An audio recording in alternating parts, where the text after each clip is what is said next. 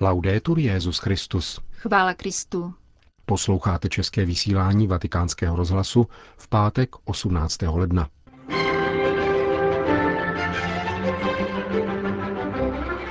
Po krátkých zprávách naší rozhlasové stanice si dnes můžete vyslechnout homílí otce Richarda Čemuse ke druhé neděli v mezidobí.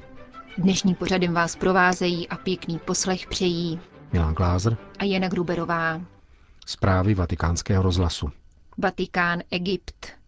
Novým koptským katolickým patriarchou se stává Ibrahim Izák Sidrak, dosavadní biskup v Minja. Biskupský synod koptské katolické církve jej zvolil 15. ledna tohoto roku. Rozhodnutí synodu dnes potvrdil svatý otec a zároveň přijal rezignaci na úřad katolického patriarchy Alexandrie z rukou kardinála Antonio Senagiba. Nový patriarcha koptských katolíků se narodil v roce 1955. Studoval v káhirském semináři a v 25 letech přijal kněžské svěcení. Doktorát z teologie získal na Papežské Gregoriánské univerzitě v Římě. Po svém návratu do Egypta vyučoval dogmatiku v patriarchálním semináři v Madí, kde se stal později rektorem. V roce 2002 nastoupil na biskupský stolec v eparchii Minya asi 250 kilometrů jižně od Káhyry, také zde byl jeho předchůdcem Antonio Znagib. V diecézi Minia žije asi pětina z celkového počtu zhruba 200 tisíc egyptských koptských katolíků. Pozice nového patriarchy jsou hodnoceny jako vyvážené a realistické. Na jaře tohoto roku v rozhovoru pro agenturu APIC analyzoval protikřesťanské násilí v Egyptě.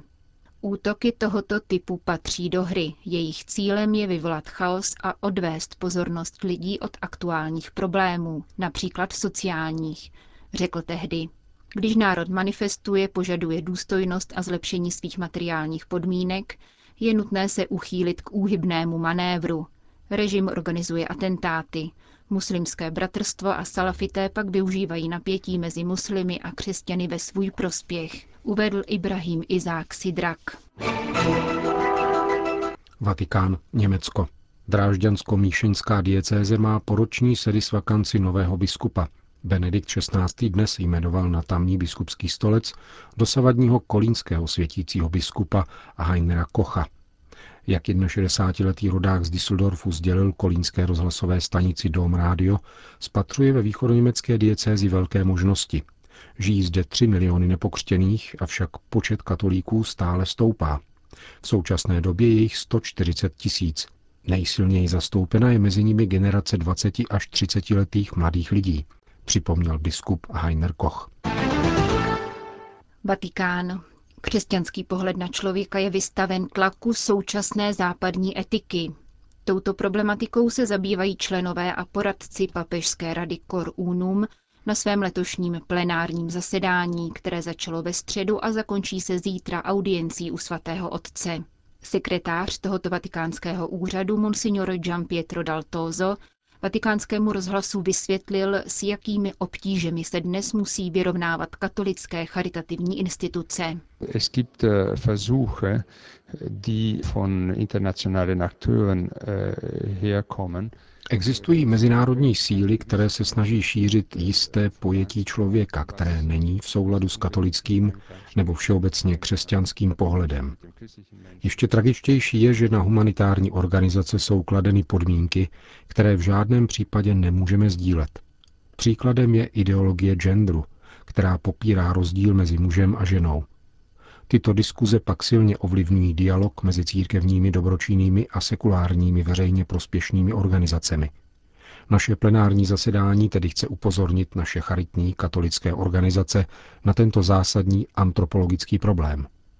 Ve vztahu k jiným mezinárodním organizacím nechceme jednoduše kritizovat, nýbrž vyzdvihnout křesťanské pojetí člověka se všemi jeho výzvami a možnostmi. Především se tedy jedná o to, jaký kladný příspěvek můžeme do této debaty přinést.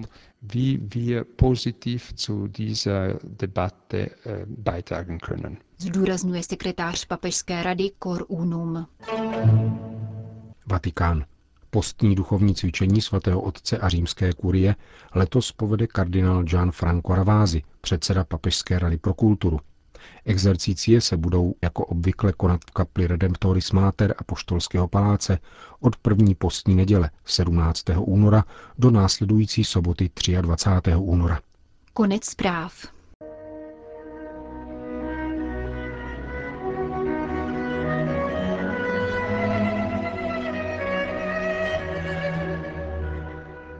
Maria, nová Eva, aneb zpívejte hospodinu píseň novou. Tak nazval otec Richard Čemus svou homílii ke druhé neděli v mezidobí. Byla svatba v galilejské káně a byla tam Ježíšova matka. Na tu svatbu byl pozván také Ježíš. Tak začíná evangelium druhé neděle v rezidobí. Ježíš jako by tu nestál v centru dění, zatímco mezi řádkami lze naopak vyčíst jakousi samozřejmost Marijiny přítomnosti. Jakoby ke svatební společnosti měla důvěrný, neli příbuzenský vztah. Její krásné přítomnosti, jak ji ohodnotila jistá žena, matka rodiny, která nad Ježíšovým prvním veřejným zázrakem mnoho rozjímala. Píše, Maria se účastní oslavy a všímá si i praktických věcí. Došlo víno a ona se obrací na Ježíše. Možná, že v tu chvíli vůbec neměla na mysli nějaké zázračné vyřešení situace. A on tak krásně navrací její typicky ženskou touhu pomoci tím, jak ji odpovídá. Ženo, má hodina ještě nepřišla. V tu chvíli asi ani trochu nechápala, co tím její syn myslí. Z těchto řádků mluví hluboká duchovní zkušenost. Ne ta povrchně psychologizující, jenž chce vyčíst Ježíšova dialogu s Marí generační konflikt syna s matkou. Oslovení ženo pak nutně musí vyznít jako odmítnutí jako projev Ježíšovi nevole nad tím, že její matka nutí předčasně se autovat jako boží syn. Ve svatebním příběhu Janova Evangelia nic konfliktního nenajdeme. Je tu naopak zdrženlivost, skromnost, tichost a pokora, se kterou Ježíš vstupuje do života lidí. Jeho mise nezačíná halasným stržením pozornosti na sebe. Nemíní upřít hlavní roli nevěstě a ženichovi, ale zůstává v pozadí, jedná diskrétně, jemnocitně. Jako pravý misionář se přizpůsobuje místním zvyklostem. Volí, řekli bychom, inkulturaci. Myslím na to téma svatby v Káně, pokračuje ona citovaná žena a matka, a mám pocit obrovské radosti, když přemýšlím, jak s námi Bůh jedná. Je v tom tolik lásky a něhy a úplného naplnění každého okamžiku. Považme už jenom fakt, že svůj první zázrak Kristus neučinil na narozeninách nebo jiné oslavě, ale tam, kde se svatbou spojují dva životy a dvě lidské bytosti se stávají jedním tělem. A on je tam fyzicky, reálně, hmatatelně přítomen jako ten, kterému na těch dvou záleží možná víc, než jim samotným. Už jen samou jeho přítomností se stává manželství svátostným. Konec citátu. Nemůžeme než souhlasit. Ne, to nemůže být náhoda, že Ježíš poprvé zjevuje svou božskou moc právě na svatbě, té nejintenzivnější chvíli života, ve které se na sebe muž a žena definitivně váží. Například krásně to vyjadřuje německé slovo pro svatbu. Hochzeit, to slova vrcholný čas. A náhodou není ani to, že se Ježíš vyplýtvává na tak přebytečný zázrak, jakým je proměnit 600 litrů vody v prvotřídní víno, když už svatební veselí vlastně končí. Odhaduje se, že každý ze šesti džbánů mohl obsahovat až 100 litrů. Manželství je v písmu svatém symbolem vztahu Jahveho se svým lidem, který vyvrcholí příchodem Mesiáše, jenž nastolí Boží království. Svatba je symbol této eschatologické plnosti, kterou vyjadřuje víno, znamení požehnání a radosti. Ježíšovým znamením nebo zázrakem se naplňují zaslíbení daná Izajášem v druhé polovině 6. století před Kristem zničenému a pobořenému Jeruzalému. Budeš nádhernou korunou v hospodinově ruce, královskou čelenkou v dlani svého Boha. Nebudeš se již nazývat opuštěná a tvá zem osamělá. Tvým jménem bude mé zalíbení je v ní a jméno tvé země, manželství daná, neboť si v tobě zalíbil hospodin a tvá země dostane muže. Jako se raduje z nevěsty ženich, tak se tvůj Bůh zaraduje z tebe. Množství vody proměněné ve víno odkazuje na přemíru dobra, která kine člověku se sjednocení s Bohem, které se v bohočlověku Ježíši uskutečnilo. Zatímco slovní spojení naplnit, nabrat kontrastuje s prázdnotou, kterou působí lidské oddělení od Boha.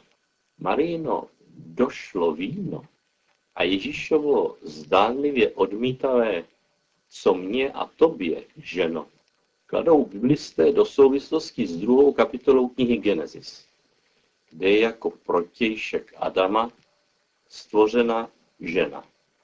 Jméno Eva vyjádří až později podřízenost danou selháním.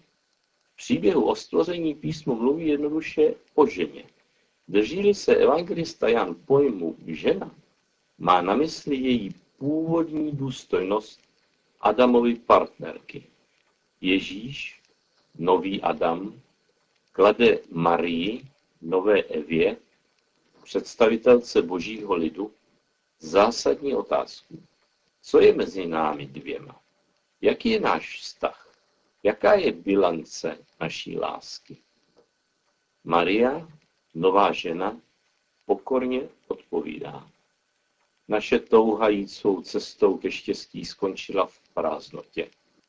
Už nic nemáme. Dobře vám tak, zněla by odpověď, která by se dala očekávat.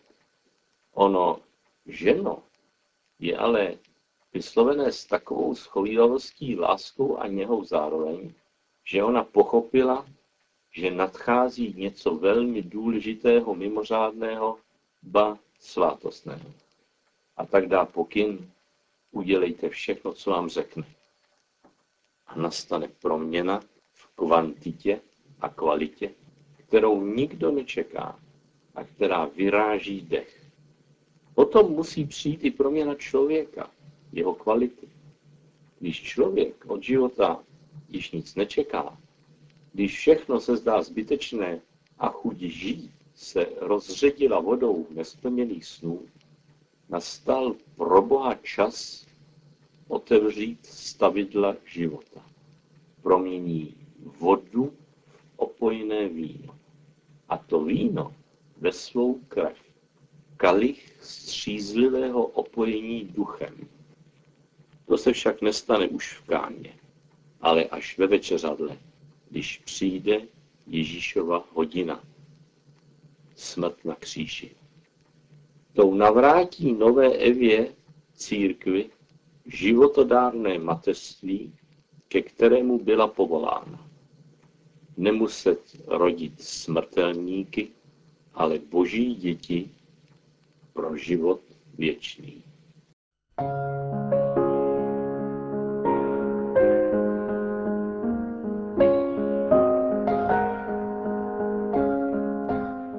Slyšeli jste ho milí otce Richarda Čemuse k liturgickým textům druhé neděle v mezidobí.